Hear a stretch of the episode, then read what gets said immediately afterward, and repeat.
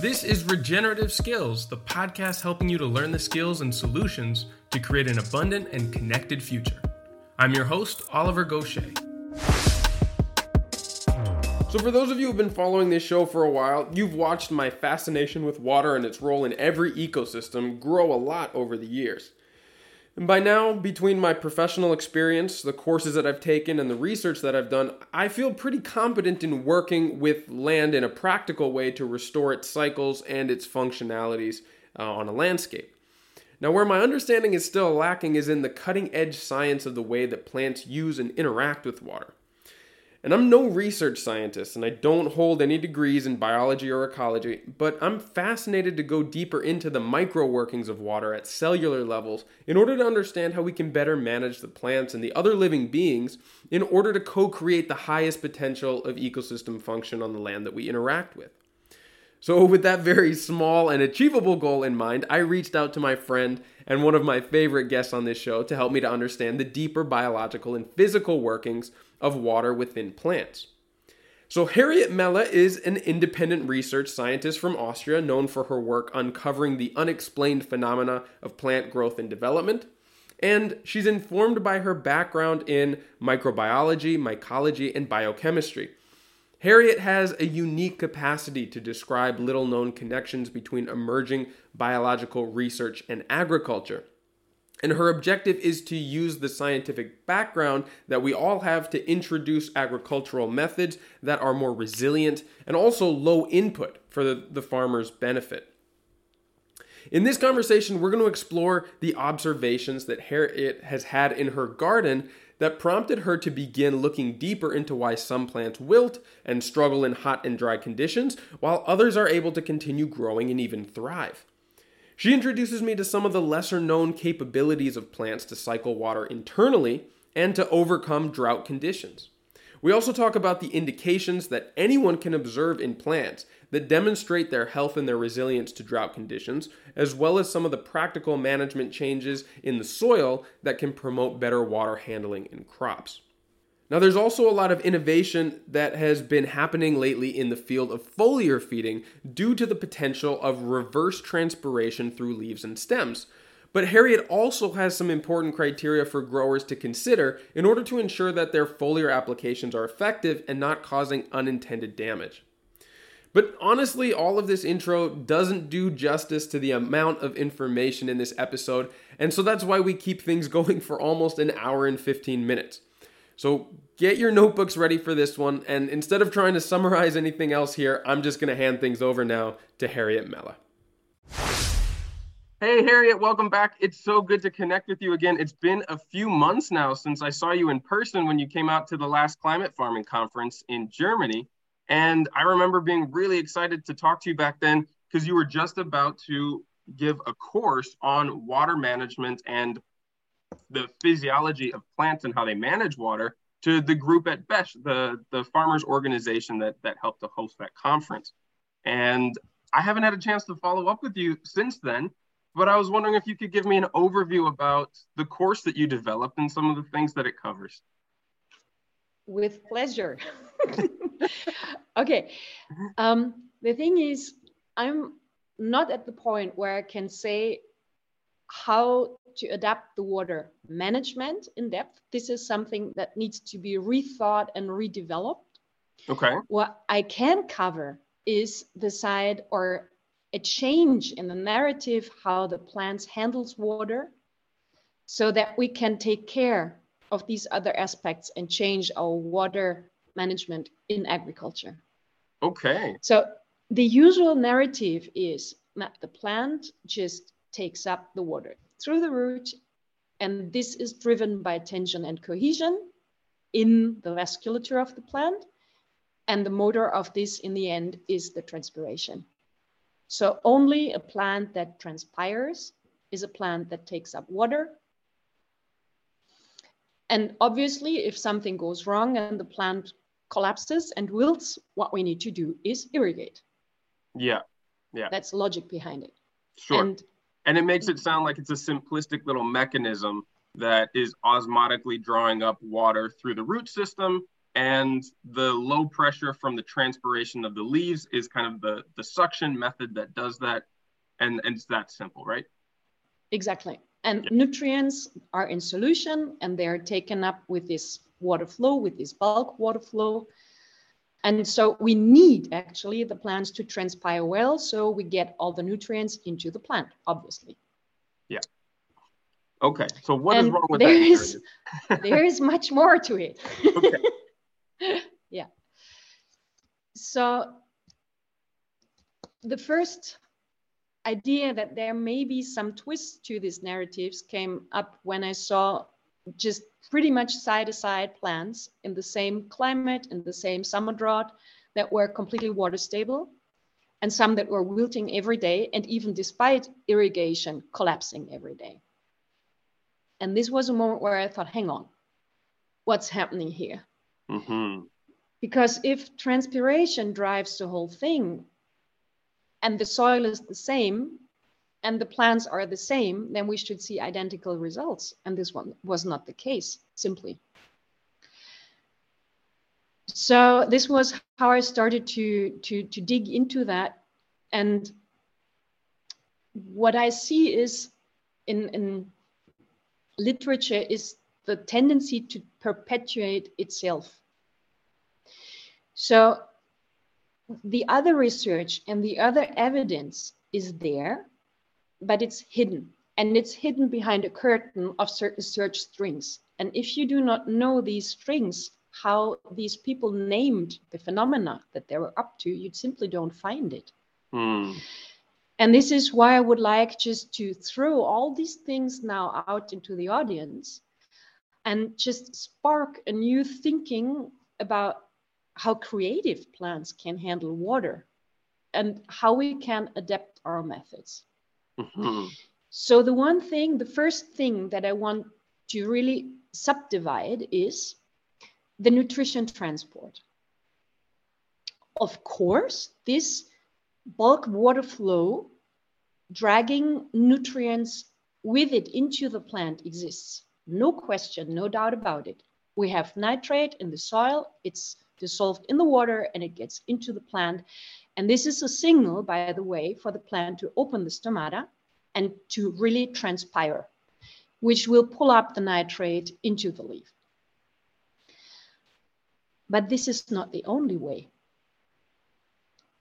And the plant can close the stomata and cycle the water inside and still take up nutrients. Wow. So it starts to create its own closed loop system out of necessity or, or some sort of biological uh, indicator that, that tells it to kind of shut down or close the system and keep it internal. Is that what That's I'm the thing. That was the original idea that I had when I set out that I said, hang on, you know, are we looking at a system that is just one way string from root out of the stomata in the end? Or are we looking at the possibility that the plant can, in certain conditions, just recycle the water up and down and have a closed circulation kind of thing? So the proportion that has been shown to be recycled from xylem through phloem back to the root has been shown to be around 40% at night. At night, the stomata are closed, more or less, and a pretty high proportion of the sap goes down back to the root. And probably there is occasions where this percentage can be higher in the field, but I have not seen a study in the field. What has been shown in science is that the nutrient uptake is not dependent only on transpiration. But in these conditions where transpiration is reduced, nutrient uptake can still happen.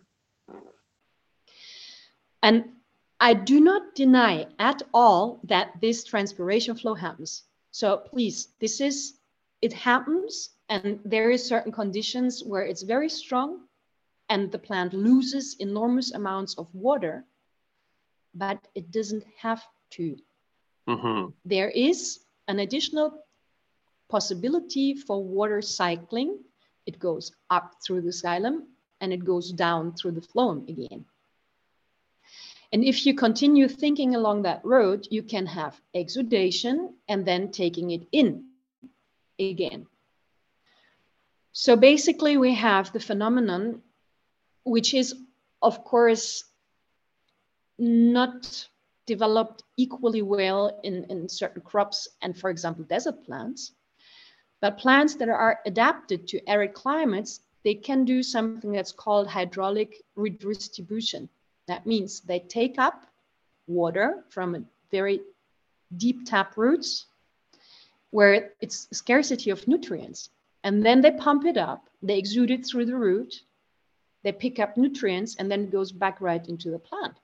They exude it at the roots at a different strata in the soil, at the, at the higher exactly. level? Exactly, in the top strata. Yeah. Yeah. I mean, just that.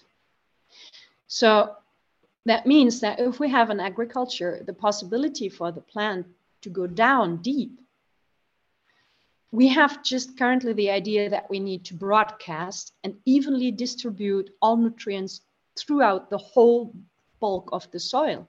Just that, knowing that there is the possibility that the plant serves itself with water, picks up the nutrients, and then sends them into the shoot. It's a different story than fertigation, for example. Mm-hmm. Well, this is brilliant. How did you start to observe this other possibility of cycling water within plants? Um, I started to search because I see a phenomenon in these water stable plants that is kind of repetitive. I see one main root coming out from the crown, going towards the north. And this root is pretty much parallel to the surface. In my conditions here, very often like 10 centimeters below the surface, and it runs there straight like a cable towards the north. And th- wait, fully so grown, this is in the, the tomato plant that you were talking about earlier? No, this is in, I have seen it in lettuce even.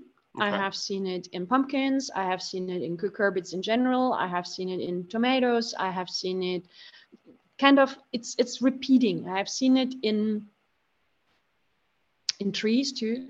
Okay. Obviously, I do not rip out trees all the time, you know, but when I had to uproot small trees, I see that this orientation of one of the main roots running towards the north, parallel to the surface, is pretty common motive here. I do wow. not know okay. Uh, about other conditions, but I see it here.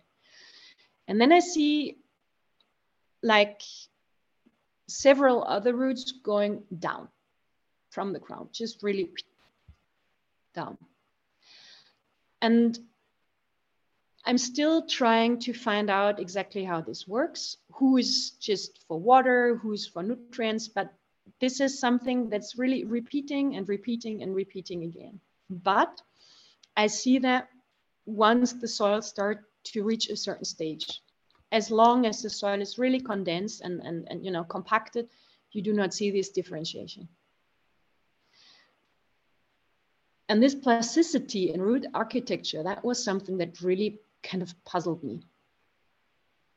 And I know one report of um, old biodynamics that said that corn even starts to differentiate a root system if the soil passes a threshold where you have feeder roots that just pick up nutrients and these water pulling roots that go down.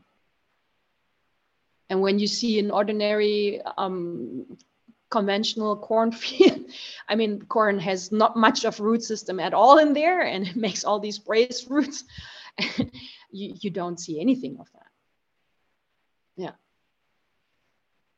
So obviously this was because I saw these water stable plants and I was curious about how they do it. You know, what, what's happening? What's the internal changes? What's the architectural changes? What's going on? Right. And so you were saying too that you noticed a difference from one plant to another of the same species within your own garden that caused you to think about this. Have you started to find what the the mechanisms or the triggers are that would start a plant to cycle its own water rather than search for it and transpire it? I'm still not sure if this is this is exactly related one to one. So what I have seen is that if there is a lot of decomposing material and a lot of crude salt nutrients, or the soil is very dense, you see the plants collapse. And once you have an open, friable soil, they don't usually, mm. hopefully. Mm-hmm. But what really surprised me was that in the condition where you have a raised bed and where you have another setting, I mean, this is something I would not like to dive into now. With magnetoculture, for example, you see water stability, while in an ordinary raised bed, you don't see it. So there seem to be some conditions to come together to produce this phenomenon that it works or that it don't work. And this was when I said, okay, what can I find in literature um, to give me a clue how to, to change the, um, the setting or how to investigate it in the setting? Wow. Okay. So with this information, how does this start to play out into management practices? I know you don't make recommendations, at least not at this stage, but in in thinking that plants have a mechanism to start to manage their own water in a different way, and that this, at least so far, looks like it's a pretty broad um, uh, mechanism that that many types of plants have. It's not reduced to to just uh, a certain classification at the moment how can we start to manage our gardens, our, our fields differently so that when they are water stressed, they have this other option? I mean, so creating uncompacted soil is one. Are there other opportunities here to help your plants manage to get through stressful periods of drought? Okay, I'll come back to compaction in a second because this is by far the the one and most important mechanism in current agriculture. Okay. And it's totally underestimated what we do to the plant with the simple fact of compacting soil. Okay. Um, there is other mechanisms, for example, condensation of water on hairs or on plant surfaces, recondensation of water inside of the leaf um, differences in particular thickness and um, how would you put it? Composition so that water trans uh, gets lost easier or not. Then we have the difference between evaporative cooling through transpiration or radiative cooling which changes completely once the plant has enough silica in it. Wait, wait, hang on. So I understand trans- transpirative cooling. No, no, no. This is this is really cool. Uh, so transpirative cooling, I get. I actually I used to be a refrigerator technician. The simple. Uh, Perfect. yeah, exactly. So I'll look at it from a, from a mechanical perspective.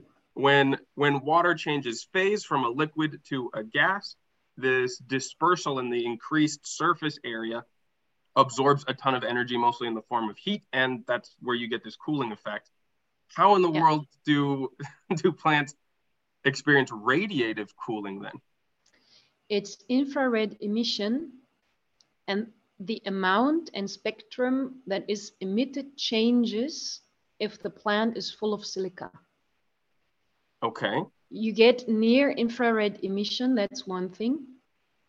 And this leads to leaf cooling of about four degrees in hot temperatures. That's An ambient temperature of 22 or something, it was just about one degree.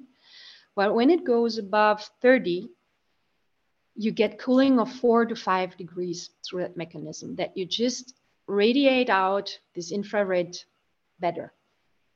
Okay, and so that level is maybe not uh, as big a deal for us, but and correct me if I'm wrong here. There's a temperature at which many plants will simply stop photosynthesizing, And that could be Correct. the difference between whether or not they're actually continuing to photosynthesize or go into dormancy. Correct. I mean, it's not not ob- obligatorily what word dormancy. It's I mean, of course, first they switch into photorespiration, and then if it gets too hot, I mean, you just wreck the whole apparatus. Okay. You denature enzymes. This is extremely stressful for the plant. Mm-hmm. And so just the installation of this additional system, it's it's a big deal for the plant. Okay, so let's break down this additional system then. You said silica is a mineral here that plays a big role. What's going on that uh, that makes this happen? We're getting away from the water topic. oh man, oh man. All right. You gotta help okay, me on, look, on track we here, just stick just to that. Some questions. we, we, we stick to that in, in a bit of a tweak context so that we don't get lost too much. Okay. Perfect. So the idea is if we have nutrient mining in the soil, parent material gets degraded and silica is available to the plant. There is plants that take it up more readily. There is plants that try to exclude it a bit. You know, all this, for example, rice or grasses, they take it up, they even accumulate it. They have transporters and apparently somehow accumulate it. And then we have um, species like um, beans, for example, that are not so keen on silica. They tend to take up less silica than it's in the soil solution. But basically, um, once we have it in the soil, it's taken up. Or um, as silicic acid or as amorphous precipitate of this silicic acid, apparently. Then it goes in. And so there is two doors that we can imagine to go in. There is one in solution, the same model that we have been discussing before, nutrient in solution pulled up with transpiration, and then it just somehow gets stuck in the shoot and encrusts the cell wall, all these things. And the other way possibly can be taken up is little bits of amorphous silica that goes in through rhizophagy. So we have this mechanism along the roots. I refer to James White, otherwise we will sit here in an hour, mm-hmm. where the root, through a special uptake system, can internalize particles into the cell and take them up. That means the original intention is probably to take up microorganisms and humics, we know that.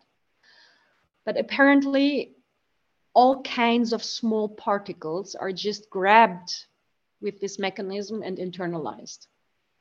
So we look at things that we like or that the plant likes, like nanoparticles of metals, of minerals, or maybe silica and things we do not like, that's microplastic, for example. Mm-hmm.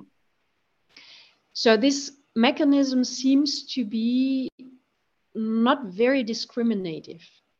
And what we see is if you give silica nanoparticles to the plant through the root, I mean engineered ones, they even end up inside of a chloroplast.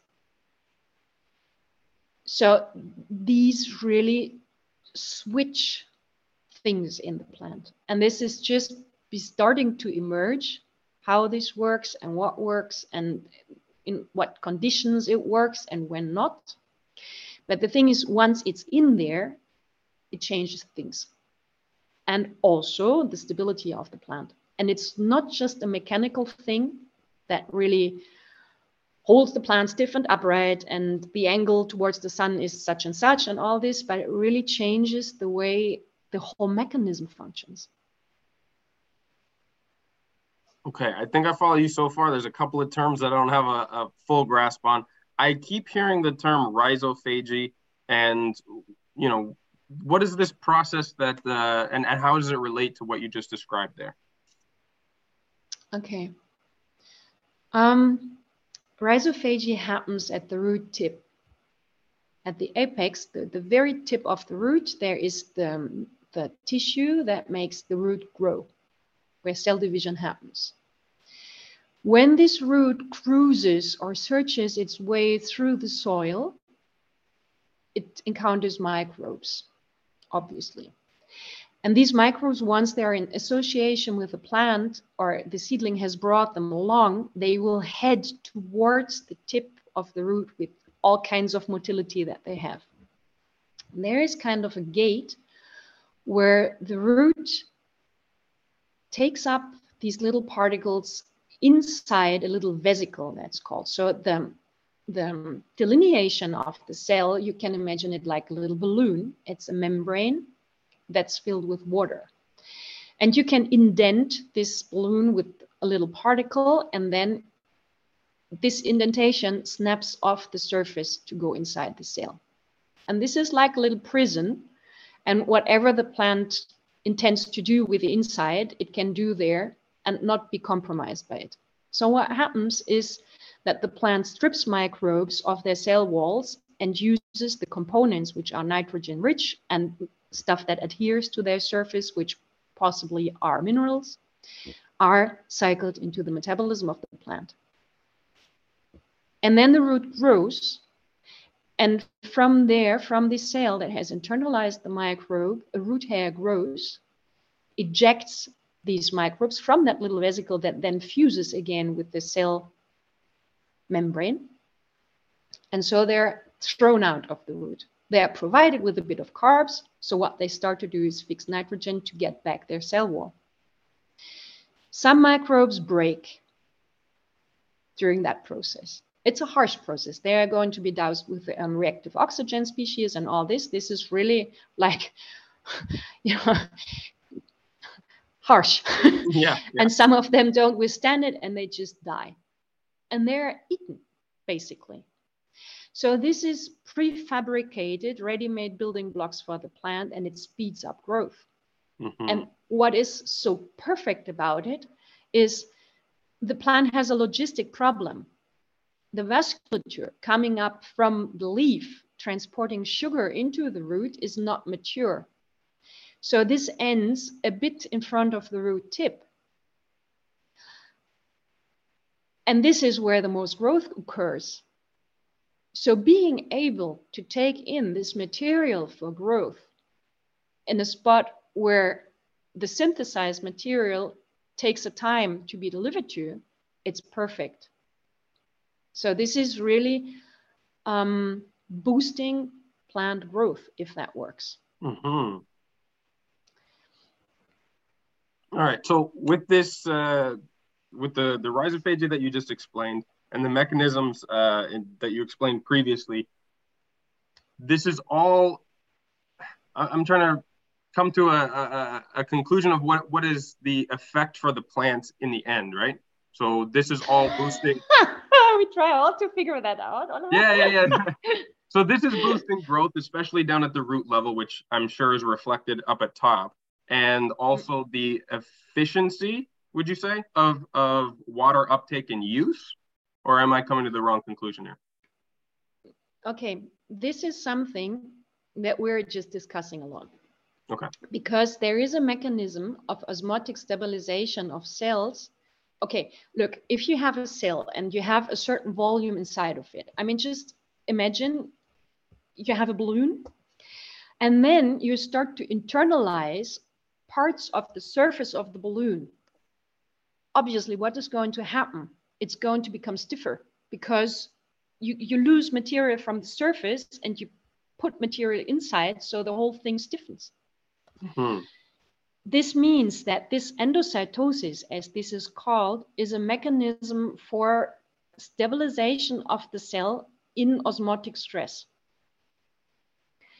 That means somehow all this balance of taking up microbes, throwing them out, um, the, the ratio of surface to volume of the cells, taking up water with the cells will change pressure in the root somehow. Okay. And what we know is these things, they do not occur random, but they occur in rhythms. And there it gets really interesting because what you see is that nutrient uptake goes in oscillations, surprise, surprise. And nutrient uptake of some nutrients is dependent on this process. I'm talking of boron here, and I'm talking of aluminum toxicity here, in case it's too much, and probably even silica. So we see all that happening in oscillations. And then once the plant gets into moderate water stress, you see it transpire in oscillations. It's not interesting as long as there is ample water and there is full sunlight, you don't see these oscillations. And once sunlight goes down a bit, it's dimmed, and there is not ample water, you see that the plant is like, you know, it's breathing. It's mm. there comes transpiration and stops again. Once things go really bad and soil really dries out, you do not see these this puffing anymore. It stops then the plant cannot stabilize itself anymore. So we see that the stem holds a water supply that it can kind of subsidize if the water budget gets tight. And probably these processes in the root play a role and also regulatory processes. You know that if you have been a fridge technician, you have all these regulatory delays from sensing to um, correcting all things. And so you get these oscillations in a system. And this is not clear. I doubt that anybody really has investigated this, this interplay of rhizophagy, endocytosis in root, um, evaporative demand in the shoot, in the leaf, and subsidy in the stem. But the problem is if we go in there and we set wrong signals, like we put in nitrate, for example, which tells the plant to open the stomata and to transpire at full blast because it wants to take that up. That's the idea. I mean, nitrate is a, is a precious thing in the soil usually. So if it's around, you need to take it in. So we have the signal from the nitrate saying, okay, transpire, man, go ahead. And then we have, for example, compacted soil with aluminum toxicity, and the plant generates a signal, no, stop transpiration by any means. Poison is coming in, stop it. It's going to wreck all cytoskeleton. You know, we're going to die. Stop transpiration. What is it going, the poor plant to do then? So it's getting these mixed signals from the and nitrate to start the flow and the aluminum yeah. to to stop the toxicity what does it do does it take in the toxicity or does it shut down and, and lose the nitrate that's the thing it's mm. a complete mess and yeah. the thing is as soon as you get a complete mess and signaling and restructuring and re you know and the whole the thing is as a sessile organism the plant can just pull out the roots and walk away from the spot. So what it has to do all the time is to remodel and to readjust metabolism and to change all its apparatus you know and to say okay maybe then we stay and make new lateral roots on the top of the surface we don't go down and maybe more laterals and maybe root hairs yes or no and all these are decisions that cost and that will lead to yield loss and delayed growth in the end. This is the topic where I wanted to come back to, actually. How nice to aluminum toxicity. So the, the biggest and I think most unrecognized problem that we have is if we go in compaction and fertilization that force feeds the plant,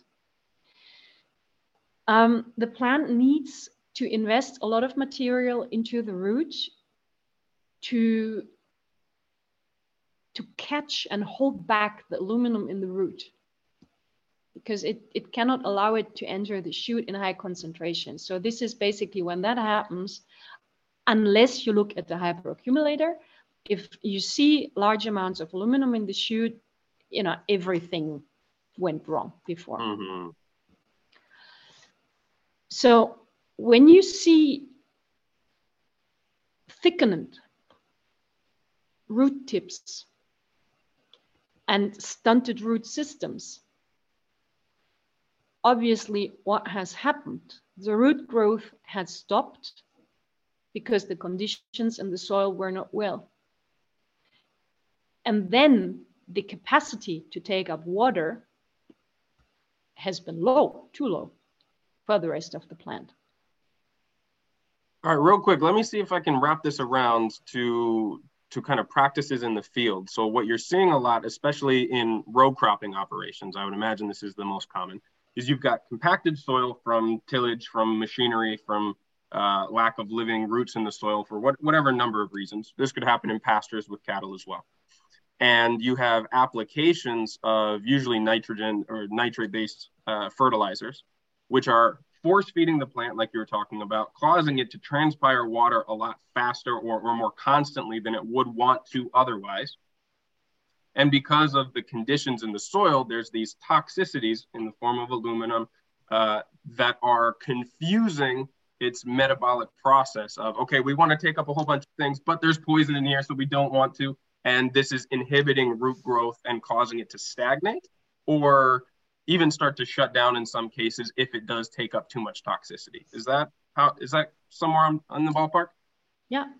Okay. Yeah. And this confusion okay. and lack of or, or stopping of the growth of the roots, of course, is reflected in the top, inhibiting its ability to grow, to reproduce, to, to obtain a yield. Yeah. Okay. So very often you see numbers around a third of yield loss can be caused through compaction. I have always, I'm reluctant with these numbers because I see that what, what is the point that you compare to?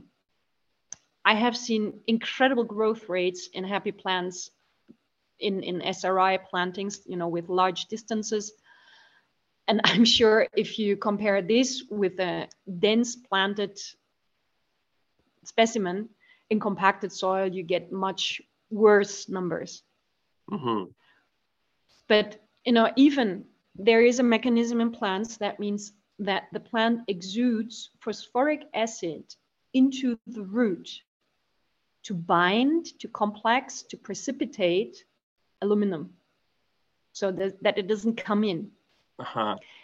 So you see in the shoot a lack of phosphate, possibly and the plant doesn't grow because it needs this phosphate for energy metabolism to produce um, genetic material, you know, to divide and all this.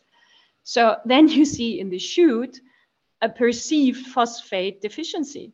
But in fact, what happens is that the phosphate goes down into the root to bind aluminum.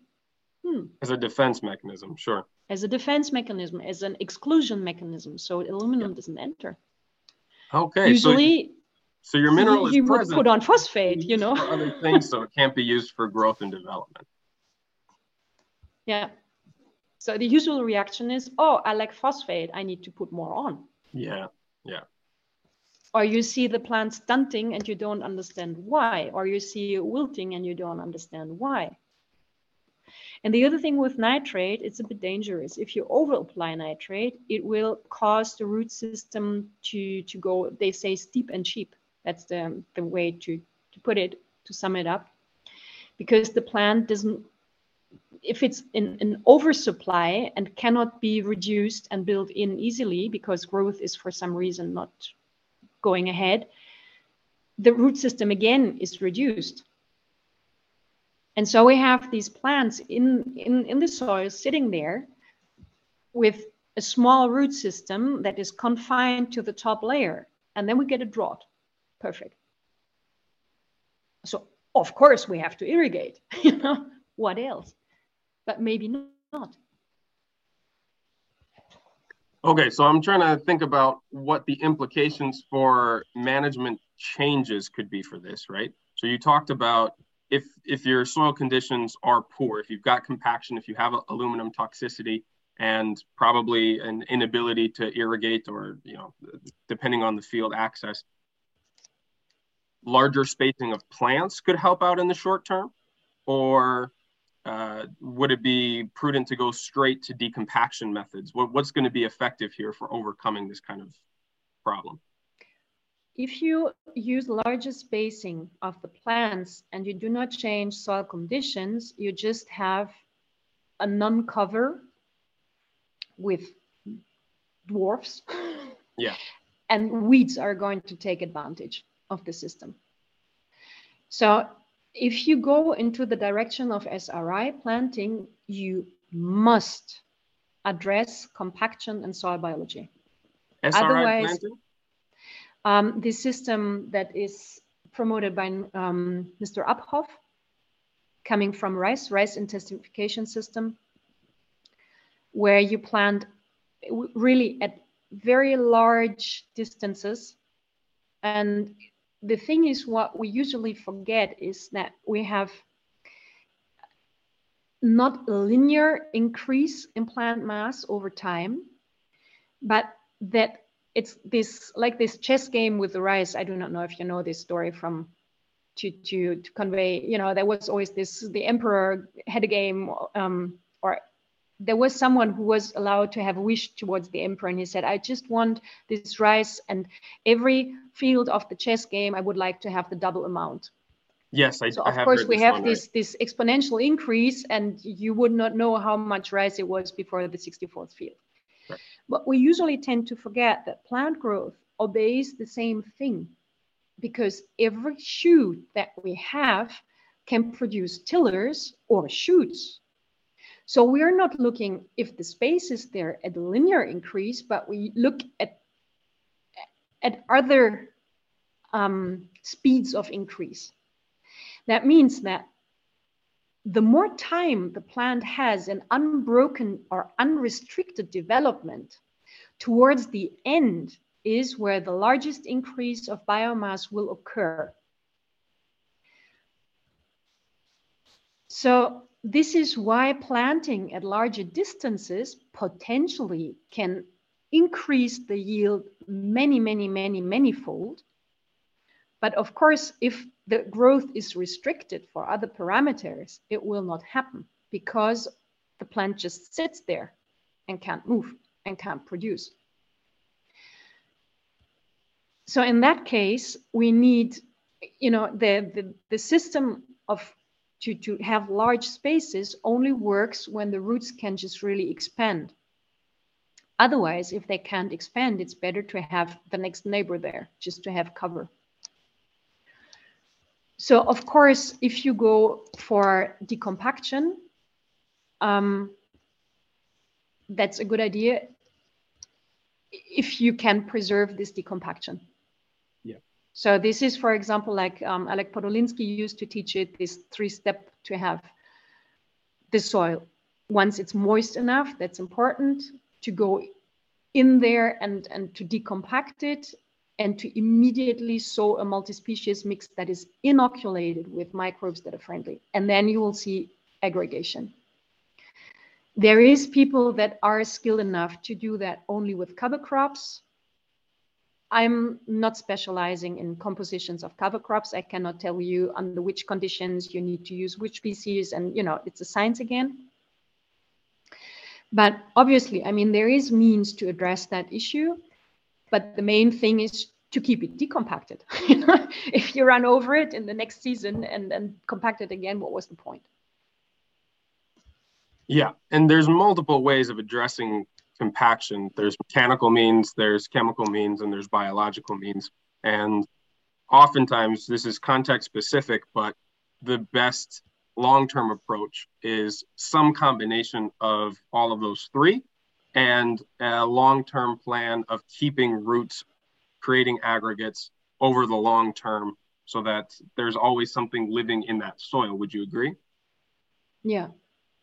And obviously, if the chemical parameters of the soils do not allow aggregation easily, that means if you, for example, have a wrecked calcium magnesium balance, mm-hmm. and then you go in with um, mechanical means, it's hard to keep that structure open. So right, it'll just easy, condense again. Easy, yeah, exactly. An easy approach is to correct chemical parameters in the beginning so that they allow aggregation easily. And if you need a quick change to go into there mechanically, and once the soil is able to breathe, you can install biology that will not die immediately after the first right, rainfall right. of waterlogging. Survive, yeah. You know. Yeah. Or else you can go in with these facultative anaerobic species that do not mind waterlogging. That's another strategy to say, okay, we are going to make these brews and just inoculate bacteria that still can cope with it. And eventually we soften deeper and deeper soil layers. There is many, many strategies to do that. But okay. in the end, what's most important is you need to, to keep keep maintaining it you right. know? So, for example, if you just put in um, mustard and you kill soil life, you can cause something that you could cause call inner erosion, as Christoph Felgentreu did. So, because then you, you compact the soil through non-diversity and and death of soil life. Wow. Yeah um, it just kind of comes back to similar patterns that every time we discover new information kind of reinforces the necessity of having diversity out in your fields for so much more than you know confusion of pests or resilience of the plant there's all these other mechanisms at play underneath the soil surface as well that that would advocate for these these approaches. And okay so i think we've got a broad level grasp of, of these concepts of, of the, the reasons for decompaction. Uh, you had mentioned before in the notes here that, that plants can uptake water through more than just their roots. And this kind of goes along with the efficacy, the, the utility of foliar sprays, right? And that they can also absorb nutrients through their leaves, but that they are able to reverse transpire through the stomata and can th- this can be a mechanism to get through droughts or stresses uh, in the environment when water is less available in the soil. Is that is that a good place to start into this? yes. Okay, let's go there. All right, let's go there. let's go there. So basically, um, the the narrative of this one-way transpiration just denies that we could take up water through the leaf. So every gardener or the old experienced gardeners, they know that when, when the plant is completely collapsed, they just turn them upside down and, and dip them. You know, so because they just know it's a very fast way to get water back into the plant. Obviously, you can't do that with a field, but sorry, um, the idea of having condensed moisture going back into the leaf overnight, or even water vapor going back into the leaf and being taken up and subsidize the water budget. These are things that you find in literature once you start to search for it, but they are not prominent. Mm-hmm. And the current, the, the big debate is how large the contribution is to the water budget. And there you can see very elaborate calculations. And currently the main, or currently the, the state of the art is basically when embolism has happened. And the idea is that if you pull out of the leaf more transpiration than the root can deliver, you get kind of a cavitation in the stem in the vasculature with an ultrasound plop. And that embolism then obviously um, impedes further the water transport. So once you have had the first, first embolism, the water would need to, to go into the next cell and go back on track to move up. And this slows water transport. So once you have had the first, the probability for more embolism to happen increases. And this is basically causing traffic jams in the vasculatory system of the. If plant. you want so, yes. And the problem, if you have very large trees, for example, or large plants, the um, the street is long until you get into the leaf, and the probability raises to have an embolism there. And once you have had the first, more can happen. So if these embolisms close a vessel completely, in the end, and it cannot be recovered, in the end, what happens is that the growing tissue on the top will die. This is why you see often after these exceptional bad summers in trees, dead tips. Yeah. And if you start observing, this has increased much in the last years in the trees. Mm-hmm. Apparently, this seems to be, me- be a mechanism that um, is limiting for plant size in arid um, environment. So plants that are used to dryness or drought have mechanisms to, to de-embolize their vasculature. And this can be from cells sitting close to a vessel that kind of um, reinitiate them, or how can I put it? That Re- repair the damage, maybe. yeah, re-inject. I just put it simple in that way. They Yeah. re-inject the water into the vessel, vessel so the column is reunified and transport can resume. Got it. Now, the interesting thing is that this repair often is easier fueled by water that comes in through the leaf and branches than from the root. hmm So we know that maybe inadvertently, um, if you have, for example, um, how does how do you say that? Trees not with not deciduous trees, but trees that have that are always green, Evergreens, yeah. evergreens. Hmm And you have in, in winter the problem that they transpire more, that they can suck from the ground, they often die. If you have, for example, snow falling, snow, the, the water can be taken up through the branches, through these lenticels, and this is used to repair the embolism. Oh, wow. And then the tree will survive. And this fog respiring, for example, is one mechanism how the wet redwoods maintain their water budget. So this is how they studied. They always said, hang on, how is it possible that these trees can can be so high and how long would it take for the water from the root to travel up there and all these things.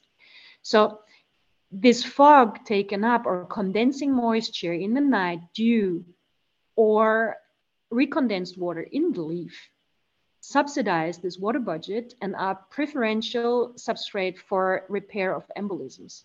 And also interesting enough for photosynthesis. Hmm because oh, you know water is split in photosynthesis and if you really mark the water um, if you radioactively trace the water taken up you see that this is preferentially taken up in photosynthesis Wow. Okay. So we've got these two mechanisms and many different things that can either facilitate or inhibit the the the the absorption and then the circulation of water in a plant. We've got the, the root system, we've got the leaf system, and where I'm trying to make these connections now, again, always kind of thinking from a perspective of, of management. What are, first of all, the indicators that you can look for? Because very few people are going to dig up the plant and look at the root structure out in the field very frequently. What can you observe? they should after- That's true. They should do that more often. But let's say you're just you're going through on a, on a general inspection and you're starting to see some changes. What are some of the indications above the soil that can give you some insights into how your plants are handling or not well handling water uptake? And from there, we can go into you know what what might be some steps to to, to solve them. I think the first thing is it's very educative to go out um, after dewfall. Mhm. Very, very educative. Take a torch and go out there. And is really early in the morning see- usually. Either very early morning. It's here. It's very often it's enough after pff, 10 p.m. You know, Mm. something like that. If you get enough dew, yeah. And this is something, you know, I, I often run out of schedule and I have to run into the greenhouse late at night to just close something or fix something. And when I did this, I saw that some plants condense a lot of moisture, for example, and some don't.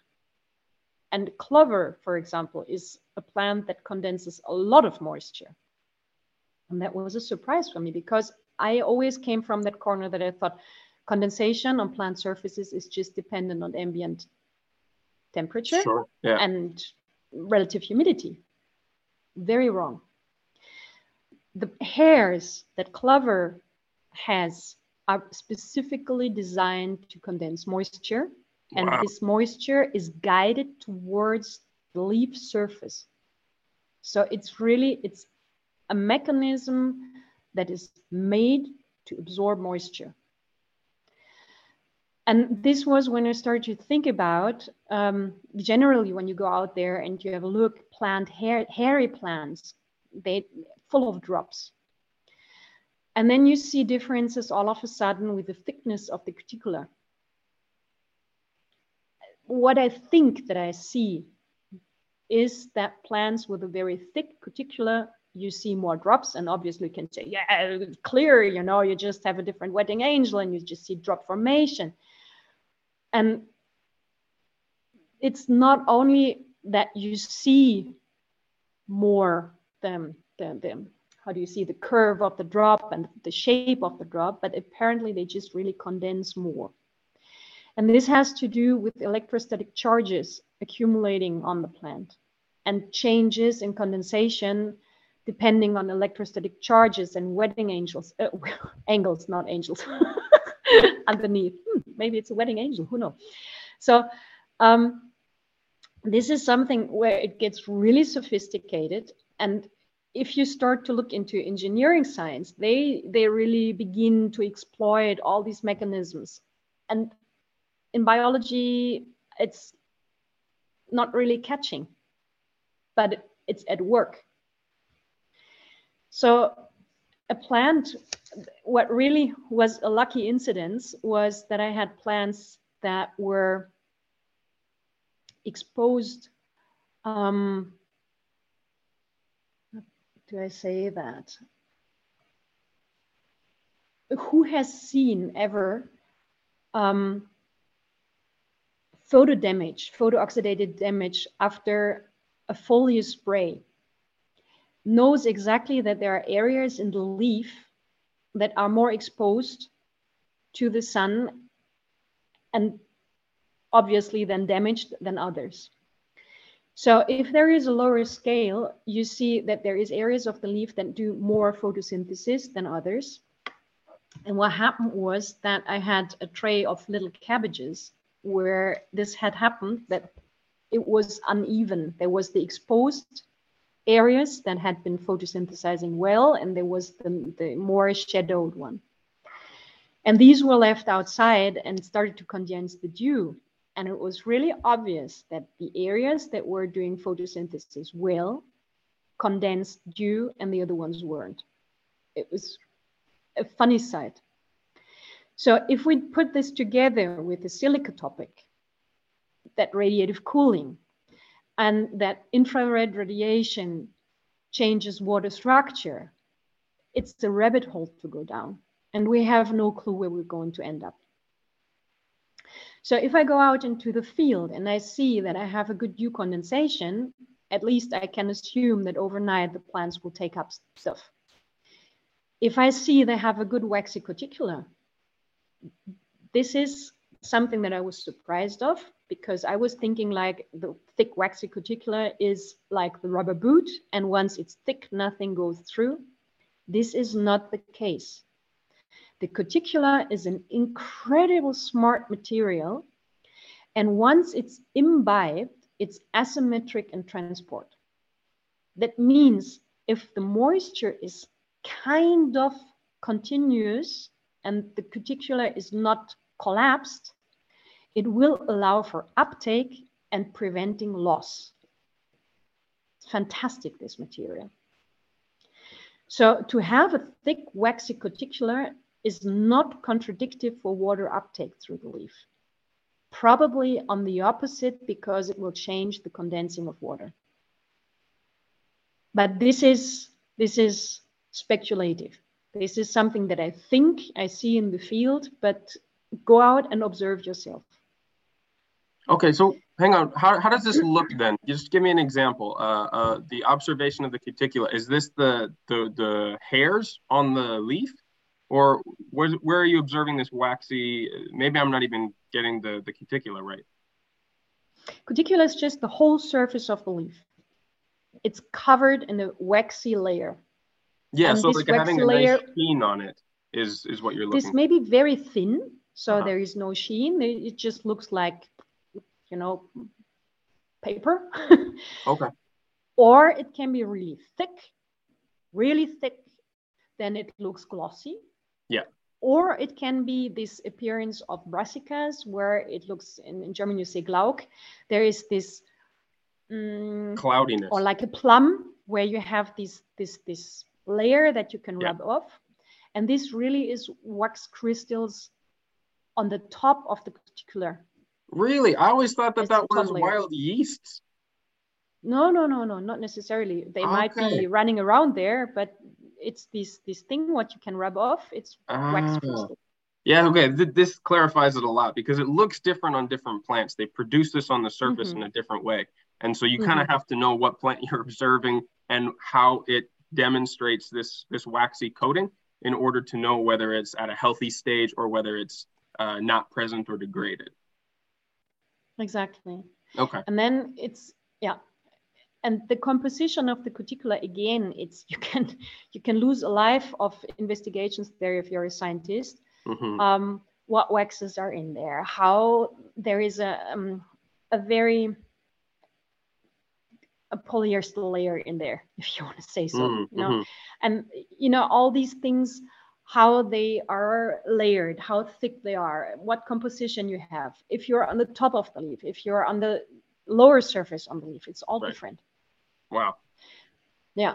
Okay, but you can get better at this with your investigation. So you're going out at the time when you know you can observe some dew, and you're looking for what droplet formation as well as the the waxy uh, coating on on a leaf surface as an indication for how your plant is doing hydraulically and, and it, whether or not it's able to absorb water through its leaves or whether that mechanism is closed. Is that kind of what we're deducing from this?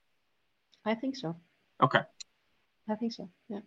So, what are some of the other indicators that you can look for to give you an insight into how your plants are handling water in a given moment?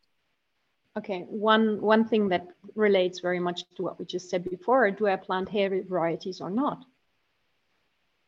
I mean, you know, uh, in the garden, for example, we tend to select against hairs. If you just look at cucurbits, sure, it's very nasty. They they they are prickly, so yeah. you really tend to want to have shaved cucurbits, you know, or shaved mustards or whatever. You know, it's just nicer to handle than have these bristles in the fingers all the time. And much of the research has gone into producing smooth varieties, which is not a good idea because endophytes are also also in the in the trichomes in the bristles and hairs that are mm-hmm. on the shoot, mm-hmm. fixing nitrogen there. So try to get hairy varieties. Prickly varieties, yeah. Prickly varieties, if it's not a nuisance. Yeah. And the other thing is um, and of course, this double package together with the microbes. If you don't have the endophytes in there, it's just a waste of invest investment for the plant. Mm-hmm, mm-hmm, mm-hmm. So once the plant is wilting over lunch, this is not a post-mortem, but it's really, then things have gone seriously wrong. I have grown up with this idea, oh, what doesn't kill us makes us harder, you know? Yeah. So um, for me, seeing the pumpkins and everything wilt around lunchtime, yes, this is what they do. You know, it's not going to kill them. Yes, but it's going to cost you yield. Yes. It's really, it's, it's a bill that you see there. Right. And the tighter the calculation, aluminum toxicity and this failure in water transport and the failure in cooling may be exactly what costs you your profit. Right. So right it's better to watch out and to have plants that are water stable. All right. So, other than just adding more water through irrigation, what are some other things that you can at least trial to see if you can investigate further what the mechanisms in the plant that can be improved for water handling and efficiency before you just go to douse it with water.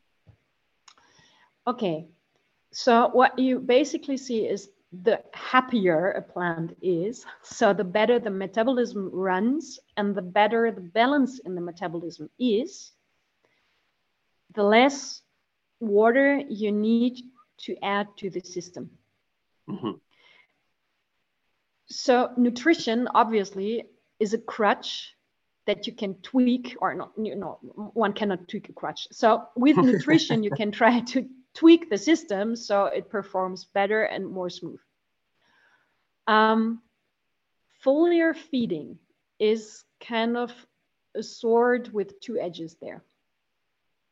Because obviously, if the root doesn't perform well for whatever reason, you can say, okay, I'm going to supply it through the shoot.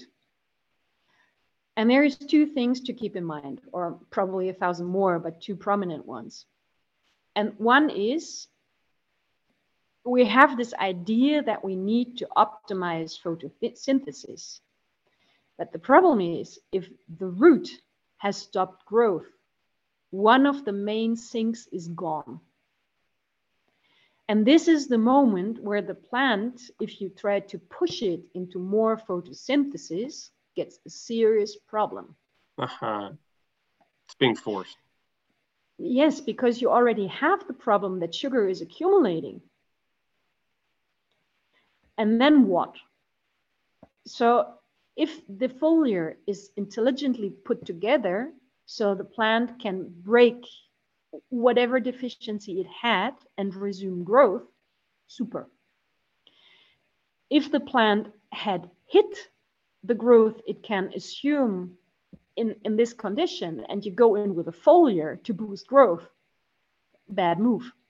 Because the only thing you have then is that the plant needs to even more counter-regulate photosynthesis and even more shut it down. And the second thing is with foliar feeding is that you make deposits on the cuticula that possibly degrade the cuticula, mm. Which can be a good thing or it can be a bad thing. Fungi, for example, they like to feed on cuticular material. And if they do it and the cuticula is degraded, then they hit the wall of the first cell layer and they start to feed on the wall. And then the plant says, hey, hang on, an intruder is there, and the defense mechanisms go off. So apparently, a thinner cuticular can be an advantage in earlier pathogen recognition. Maybe. As, but as maybe the not. immune system, much like our Goes white blood cells, earlier. learn to build antibodies and recognize intruders. Exactly. Brilliant. So this is things where we are looking at isolated um, results from science, and I would be very reluctant to get them out in the field. Mm-hmm. Too early. Because I, I just see that a plant that's really well balanced, that has good cuticula, it, you won't see fungal pathogens there. Okay.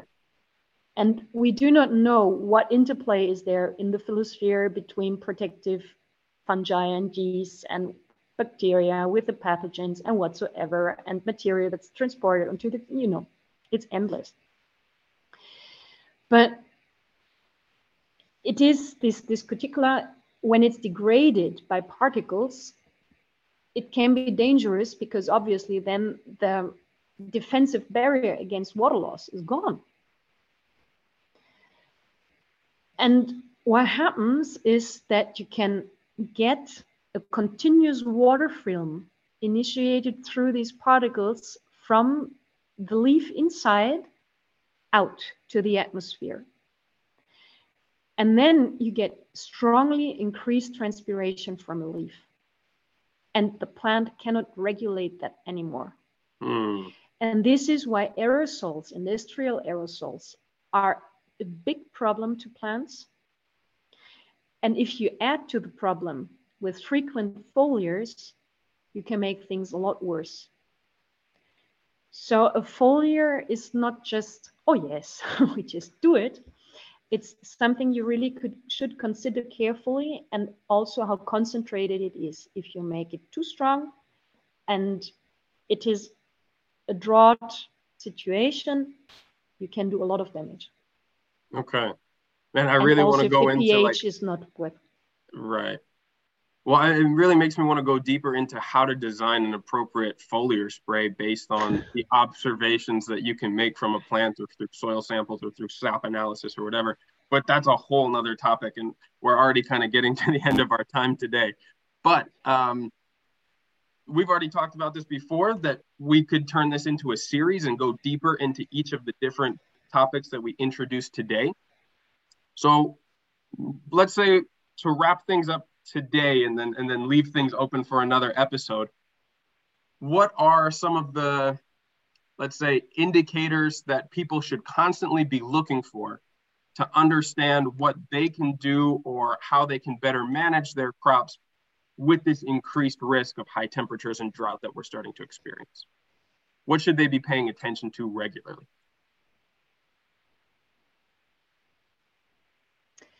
I think the first and most important indicator that I perceive is the color of the plant. Okay. And this drastically changes with metabolic activity. So a plant that's really well off will look kind of glowing. It's it looks like it's reflecting light from the inside out. If you see that, you're safe. Mm-hmm. And when you see deviations from the morning throughout the day that you think it's look like bluish or more yellowish, and you see that the leaf, I mean, it doesn't curl, but you see that the surfaces are not, you know, it just doesn't look saturated somehow. Mm. Then you know that water stress had set in, and you also can smell it. A plant that grows happily, if you go into a greenhouse, this is how you can learn this smell.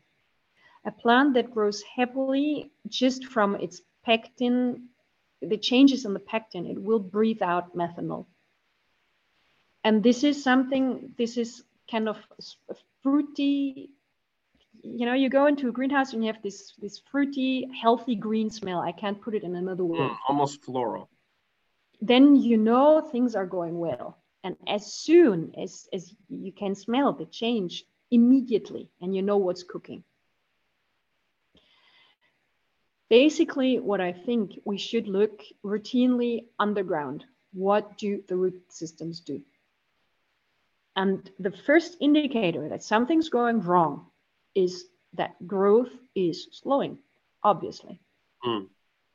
It is a healthy plant grows a lot overnight. And if you see that happening, development and growth overnight, everything is okay. And once you see that the machinery is stagnating, this is the moment to react and not when damage like pest and illness has set in, because then it's hard to remediate it. And also, the loss already has happened because the plant has probably 50 times remodeled during that time. Had to stiffen the cell walls, had to change conductivity and to keep up conductance, all these things, you know. It's endless what they have to to take care of all the time and you know that from yourself the more frequently you have to change internal structures the harder it is to deliver external export, uh, output sorry. Mm-hmm. so and yield is lost. Yeah. This is amazing because it really reinforces what i've been taught in that you know lab tests and you know specific devices can tell us some very detailed things about what's going on between our plants and in our soil but that some of the most advanced and uh, delicate instruments are the ones that are attached to our body our eyes, our nose, our ears, in a lot of cases, our tactile sense, and that before we jump to these lab tests and, and other techniques, we should try and calibrate and refine the testing mechanisms that we have in our own physiology. And this is something that you've really helped me to develop in giving me an idea of what to look for, ways to observe the frequency and the indicators that all of us can kind of learn to, to understand that can give us insights into how our management is working or not working so that we can make these interventions or change course, like you said, before damage sets in, before they become susceptible to pests and other problems, when there's an opportunity to kind of change the trajectory. Look, one thing I, I would like to add here. I mean, currently there is um, modern monitoring being developed. Very little devices that are printed on the leaf can measure transpiration.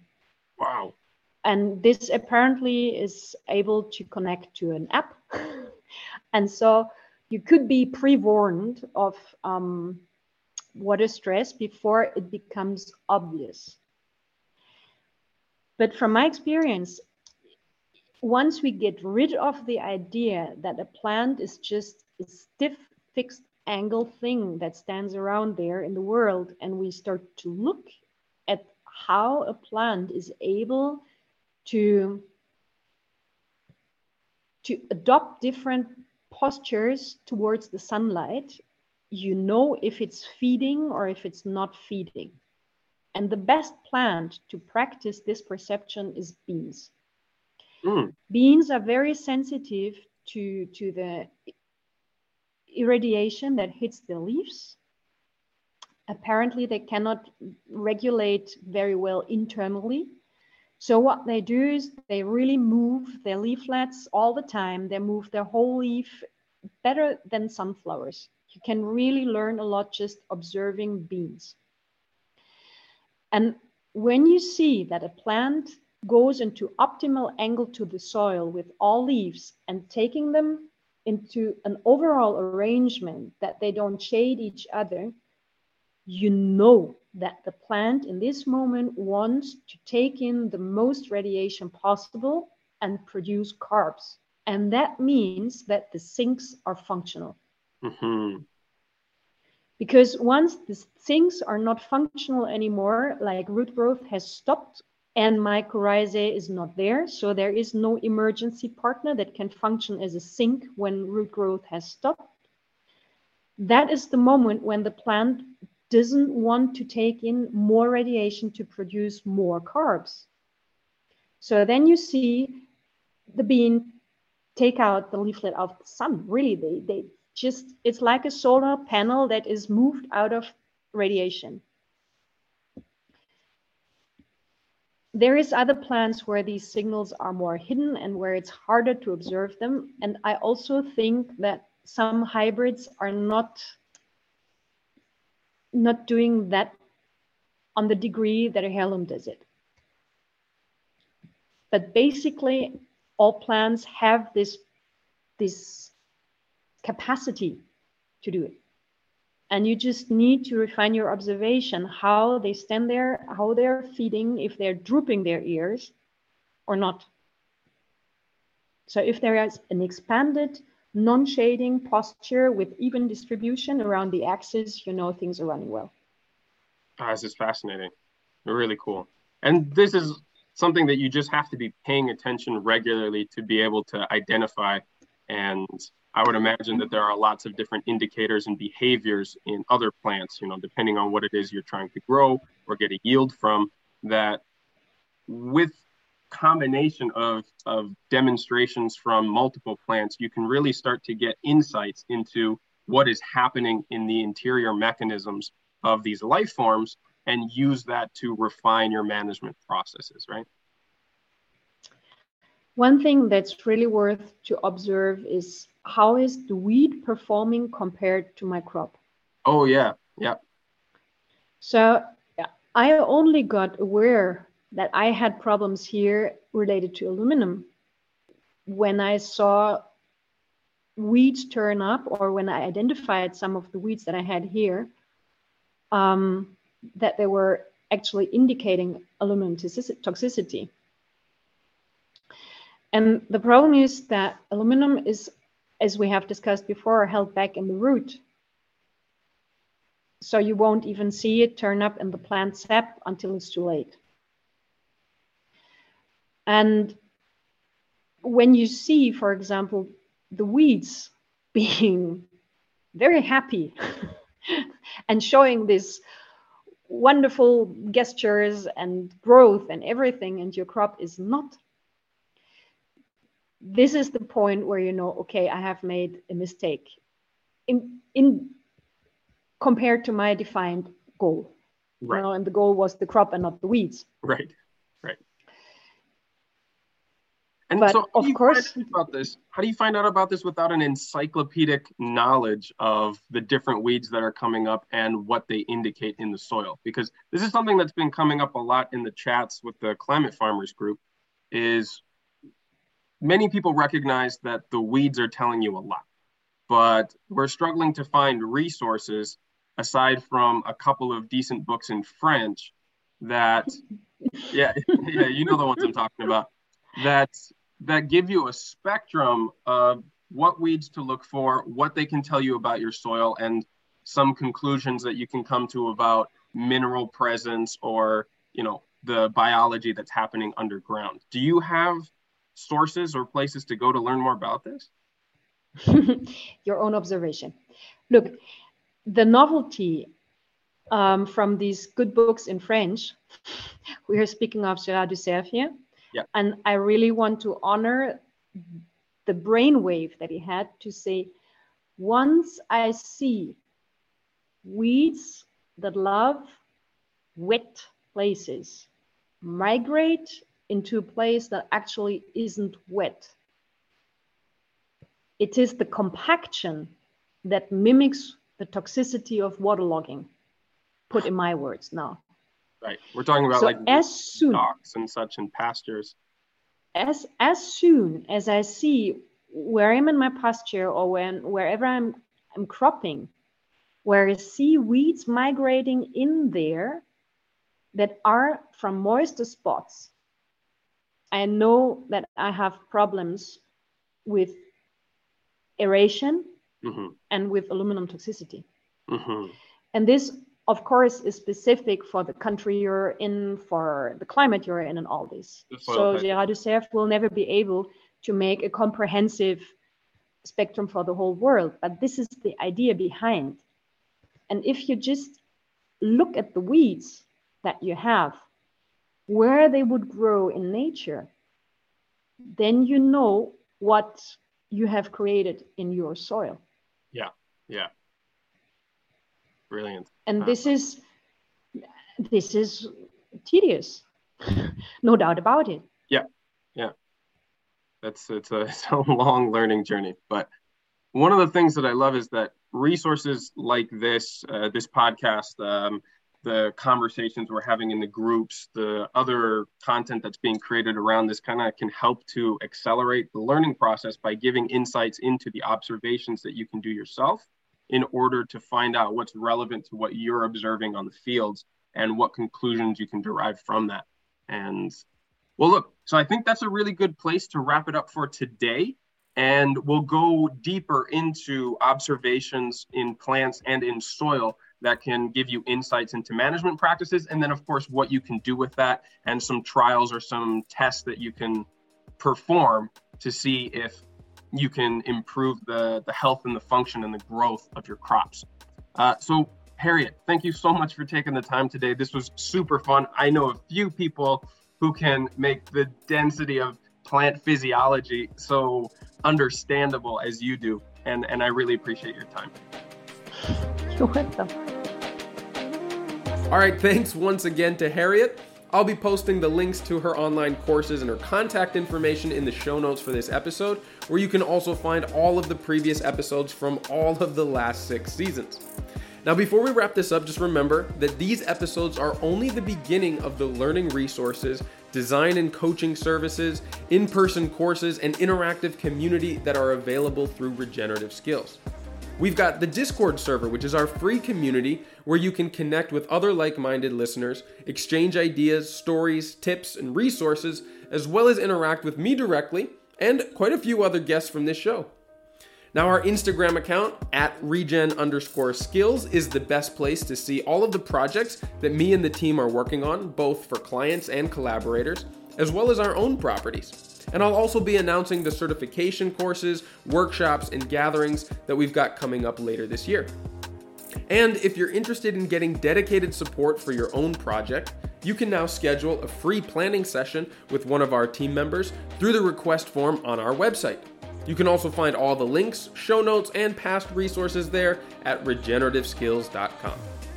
Now, we truly believe that no matter your knowledge, experience, abilities, resources, or background, you can be a powerful force for regeneration on this planet. And we're here to help you find your path. So until next time, keep taking those little steps every day towards a regenerative future, and I'll be right by your side along the way.